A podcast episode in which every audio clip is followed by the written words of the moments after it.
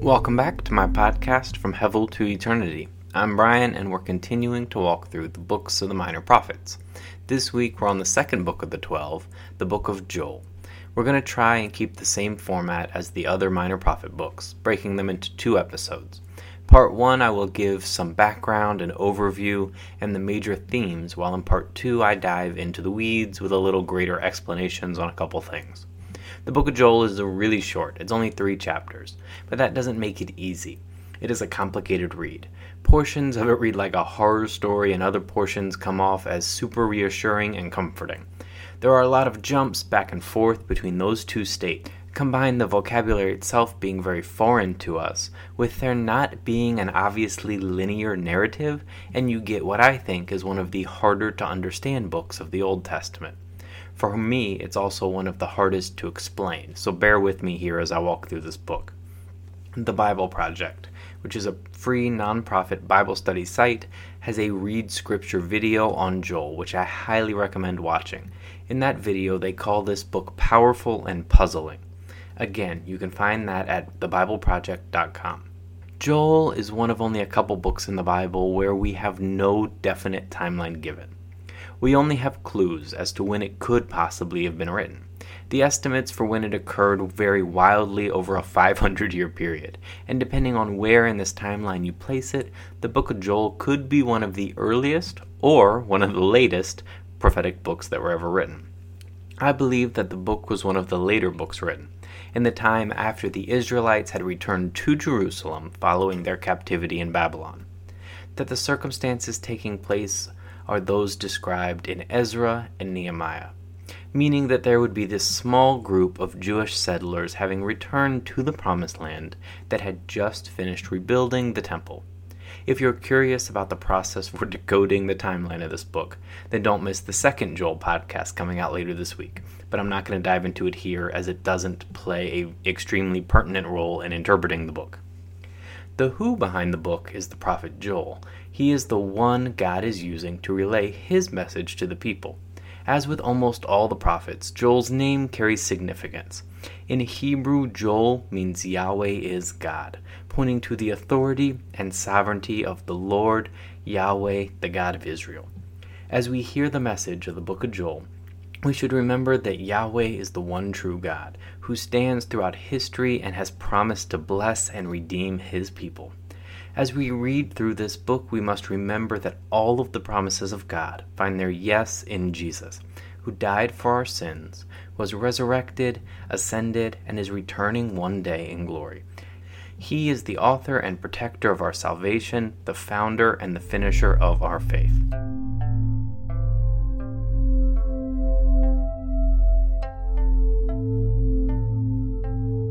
So, the Cliff Notes message of the book of Joel is that both the Israelites and all other nations are living in a state of sin.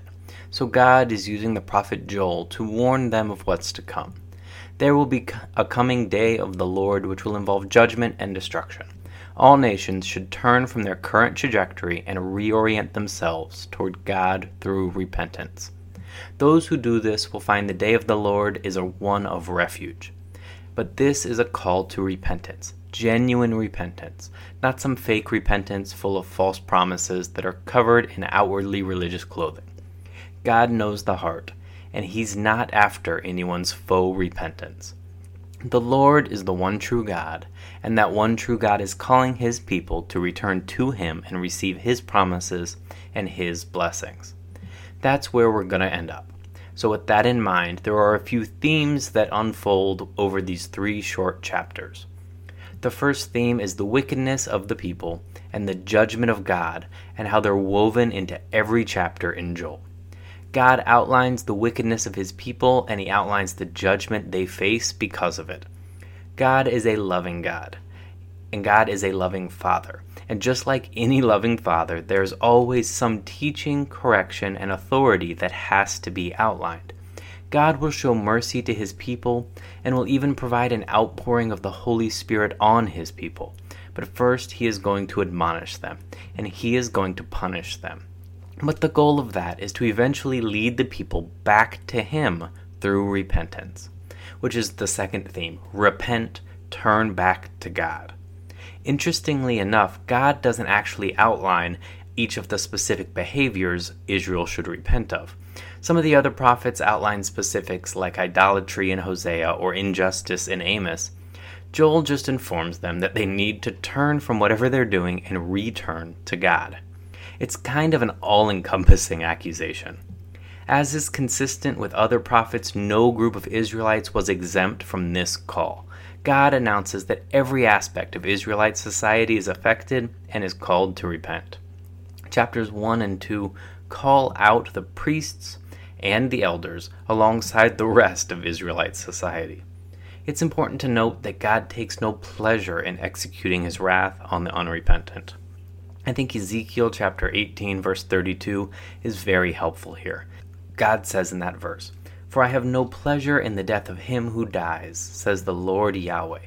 Therefore turn yourselves and live. God desires repentance from his people.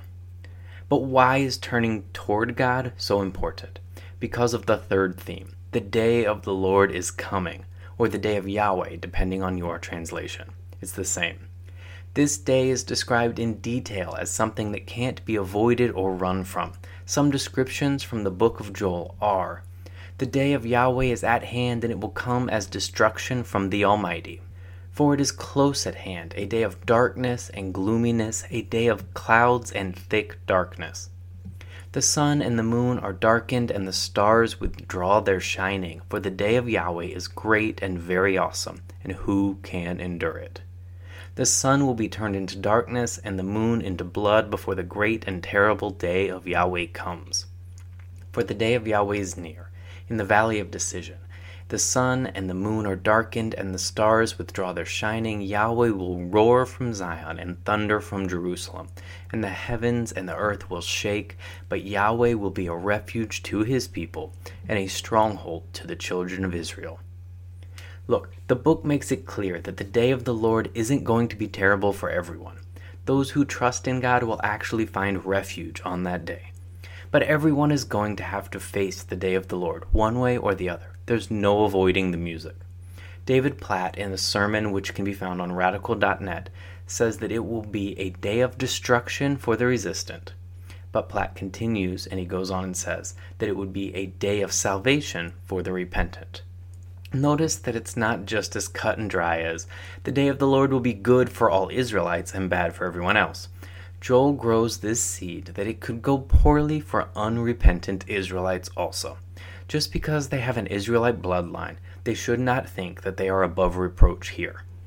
Theme number four is that regardless of nationality, the outcome of the day of the Lord for the repentant who trust and follow God will be refuge and respite. God says he will restore his people, and God is a promise keeper.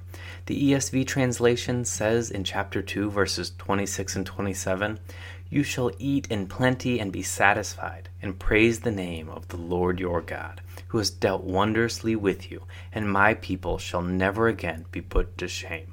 You shall know that I am in the midst of Israel, and that I am the Lord your God, and there is none else, and my people shall never again be put to shame.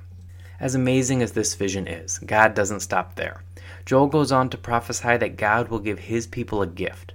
He'll give them himself in the outpouring of the Holy Spirit. Joel chapter 2, verses 28 and 29 continue It will happen afterward that I will pour out my spirit on all flesh, and your sons and your daughters will prophesy, your old men will dream dreams, your young men will see visions. And also on the servants and on the handmaids in those days I will pour out my spirit. Joel, the beginning of Joel 2:32 says, "It will happen that whoever will call on the name of Yahweh shall be saved." God is 3 in 1, Father, Son, and Holy Spirit. It is maybe the most complex theology to begin to wrap our heads around, but our God exists as three separate persons that are all the same God. God the Father sent God the Son to die on the cross to save all who turn and put their faith in him. But God also sends the third person of the Trinity, the Holy Spirit, to reside in believers and transform our hearts from the inside. We see this promise throughout the Old Testament. from Deuteronomy to Jeremiah to Ezekiel to right here in Joel. We see it reiterated by Jesus himself in the gospel accounts, and we see this promise kept in the book of Acts and the rest of the New Testament. It is no accident that right after Peter receives the Holy Spirit at Pentecost, he addresses the crowd in Acts chapter 2, and he starts his first Christian sermon by quoting this passage right here, these verses, from Joel about the coming of the Holy Spirit and salvation for those who call on the name of the Lord. He finishes the sermon in Acts 2 Let all the house of Israel therefore know certainly that God has made him both Lord and Christ, this Jesus whom you crucified. God wants men and women to turn back to him, to put their faith in Jesus Christ as Lord and Savior, and to receive the gift of the Holy Spirit.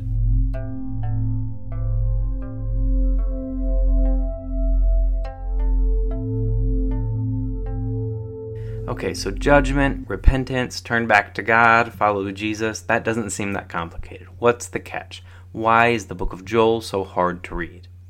Well, for starters, it's all over the place. Those themes I talked about, they aren't in any order in the book. They are blended throughout the entire text. My recommendation is to take it one chapter at a time and to look for three things in each chapter.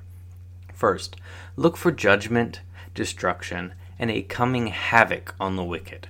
This shows up in the book against the nations that have persecuted the Israelites, but it also shows up against the Israelites themselves who think that they are above this punishment. God is speaking a word of warning against the Israelites and Gentiles alike. This theme shows up at the start of every chapter, so look for it in the first couple verses as you read. Second, look for a call to return to God. Look for humility language, which is the mindset we need in order to repent and return to God. Most of the language of judgment comes against those who show prideful symptoms, those who don't remember what Joel's name means. It means Yahweh is God. We should revere the Lord as such. Third, look at the end of chapters 2 and 3 in particular for the promised redemption of being a repentant member of God's people. Look for the blessings that come to those who turn and trust in God. So, judgment and destruction, call to return, and then the promised blessings and the redemption that comes through that. So, to overcome a book that doesn't go linearly, one resolution for me has been to look for that. Look for the judgments of a just God, a call to return to that God, and then the promised blessings of that God.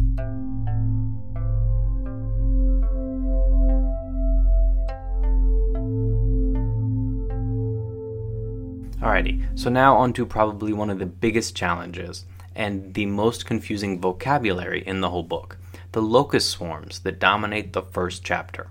If you've read the book of Joel, you know what I'm talking about. For those who haven't, I'm going to read six verses in Joel chapter 1. If you want to follow along, I'm starting with verse 2. It starts Hear this, you elders, and listen, all you inhabitants of the land. Has this ever happened in your days, or in the days of your fathers? Tell your children about it, and have your children tell their children, and their t- children another generation. What the swarming locust has left, the great locust has eaten. What the great locust has left, the grasshopper has eaten. What the grasshopper has left, the caterpillar has eaten. Wake up, you drunkards, and weep. Wail, all you drinkers of wine, because of the sweet wine, for it is cut off from your mouth. For a nation has come up on my land strong and without number. His teeth are the teeth of a lion, and he has the fangs of a lioness. He has laid my vine waste and stripped my fig tree. He has stripped its bark and thrown it away. Its branches are made white. So I'm going to try and tackle this without breaking the nerdiness scale, but you may just have to hold on tight to your pocket protectors for a minute. The ESV Study Bible says that by the time Joel's imagination amplifies the killer locusts into more than literal creatures, the book of Joel emerges as almost a horror story. Some translations use different types of locust names, and some use other insect variations, like grasshopper and caterpillar. Whether the names here are for different types of locusts, different species of insects, different stages of locust development, or just names for the different waves coming through. The picture in your mind should be of this army of bugs sent to strip the land bare all the way down to its bones and coming in waves. These swarms are removing all the fertility of the promised land, which was called that because God promised it would be abundant and fertile, right? It was supposed to be a land dripping with milk and honey. God brought his people out of Egypt, and he made a covenant with them at Mount Sinai. If the people kept their covenant, he promised blessings. If they didn't, if they turned away from God, he promised curses. The exile to Babylon was one of those curses. Now the people are back in the promised land, and these insects are going to remove what God gave them, all because his people were still running away from him. When we talk about the covenant curses in the book of Deuteronomy, Moses writes in Deuteronomy 28, verses 38 through 42 You shall carry much seed out into the field, and shall gather little in, for the locust shall consume it. You shall plant vineyards and dress them, but you shall neither drink of the wine nor gather the grapes, for the worm shall eat them. You shall have olive trees throughout all your borders, but you shall not anoint yourself with the oil, for your olive shall cast its fruit. You shall father sons and daughters, but they shall not be yours, for they shall go into captivity. All your trees and the fruit of your ground shall the locust possess. So God warns his people all the way back during their exodus out of Egypt that turning away from God would result in captivity in a foreign land and in the stripping away the fertility of the nation.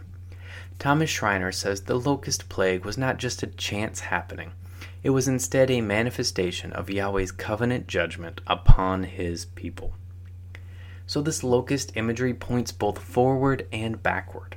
If you turn backward in the second book of the Bible, in Exodus chapter 10, one of the ten plagues God uses to redeem his people out of Egypt was locusts sent to wreak havoc on the Egyptian harvest. This punishment afflicted the Egyptians who would not listen to the Lord, and it resulted in the Israelites being saved. Is now representative of the punishment against Israel itself, meant to lead them to repentance. Notice the goal is still the same, though God wants his people to call on him and be saved. It is also important to note that in chapter 2, the army of locusts starts to take on the description of an actual army of the Lord. The locust swarms could be pointing toward a literal locust plague or an historical army, but it is almost absolutely pointing forward toward God's judgment on a future day. With that in mind, we turn forward to the last book of the Bible, to the book of Revelation. The idea of the locust being representative of an army of God that brings forth devastation and judgment in the end times, it's picked up by the angel that sounds the fifth trumpet in Revelation.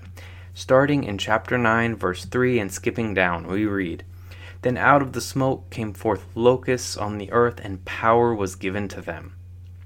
They were told that they should not hurt the grass on the earth neither any green thing, neither any tree, but only those people who don't have God's seal on their foreheads.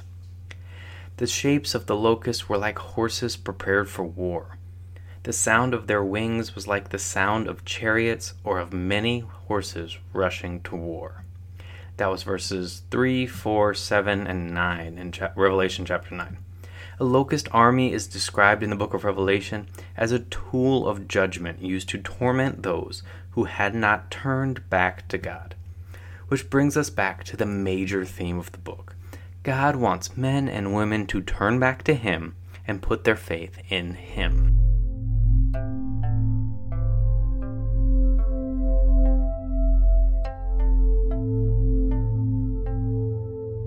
So I'll get into the dating of the book, some word counts, and the many cross references that show up in Joel next episode but I'll start to land the plane today with a quote from Richard Belcher The day of the Lord brings devastation to the wicked, but deliverance to those who turn to God. So, how can we apply that message to our daily life? How can we apply that message to our reading of the Bible? I think one place to land is to read the Bible and pray through it in a way that actually affects us. Like, when was the last time you took the Word of God, let it marinate, and then allowed its words to transform your life, to change your life in a way that led you back towards God, away from some other direction you were going. I fear that we, myself included, take things that we read, like calls for repentance, social justice, or forgiveness, and we set them aside as things that would be good, but they don't directly apply to us all the time. We rationalize it differently when it requires personal change. We say things like, well, my circumstances are different, or if you only know the extent of what that person did to me, or if you only knew what was really going on and everything else around my life. So sometimes we even focus on how these calls apply to other people way more than they apply to us. Like, how often do we hear a sermon or read a verse and all the application flows outwardly? Like, I hope my spouse is paying attention today because he or she is so guilty of this. Like, sometimes we keep ourselves from having to change because we make it more about other people people we think might be worse than us, instead of praying that God might illuminate where that problem is secretly rampant in our own lives. Jesus would go on to call this refusing to recognize the log in our own eye. Occasionally, we're open to the idea of being convicted, but other times, maybe too often, we're busy indicting others, hoping that they're being convicted to change instead. This noise drowns out our ability to be open and honest with ourselves. We want others to change so that we don't have to. I could love that person better if they just lived differently. Then I wouldn't have to repent. Like, this is what the Israelites thought. We're good with God. He wants these other nations to change. They're the ones who are going to be judged. Joel and the rest of the prophets are shouting, No, it's not about other people, it's about you. God's people need to be affected by God's word and need to turn to Him in repentance. One of the foundational aspects of the gospel is recognizing that Jesus died on the cross not just for our sins, but because of our sins. No matter how good you think you are or how bad you think others might be, we are all equally in need of the completed work of Christ on the cross. We are saved through faith in Jesus alone, and that faith requires a humble acknowledgement that our way doesn't work, that we must turn from our way and turn toward a Savior. Unless otherwise noted, the scripture cited in this study is from the World English Bible Translation, which is public domain. Until next time, I love y'all.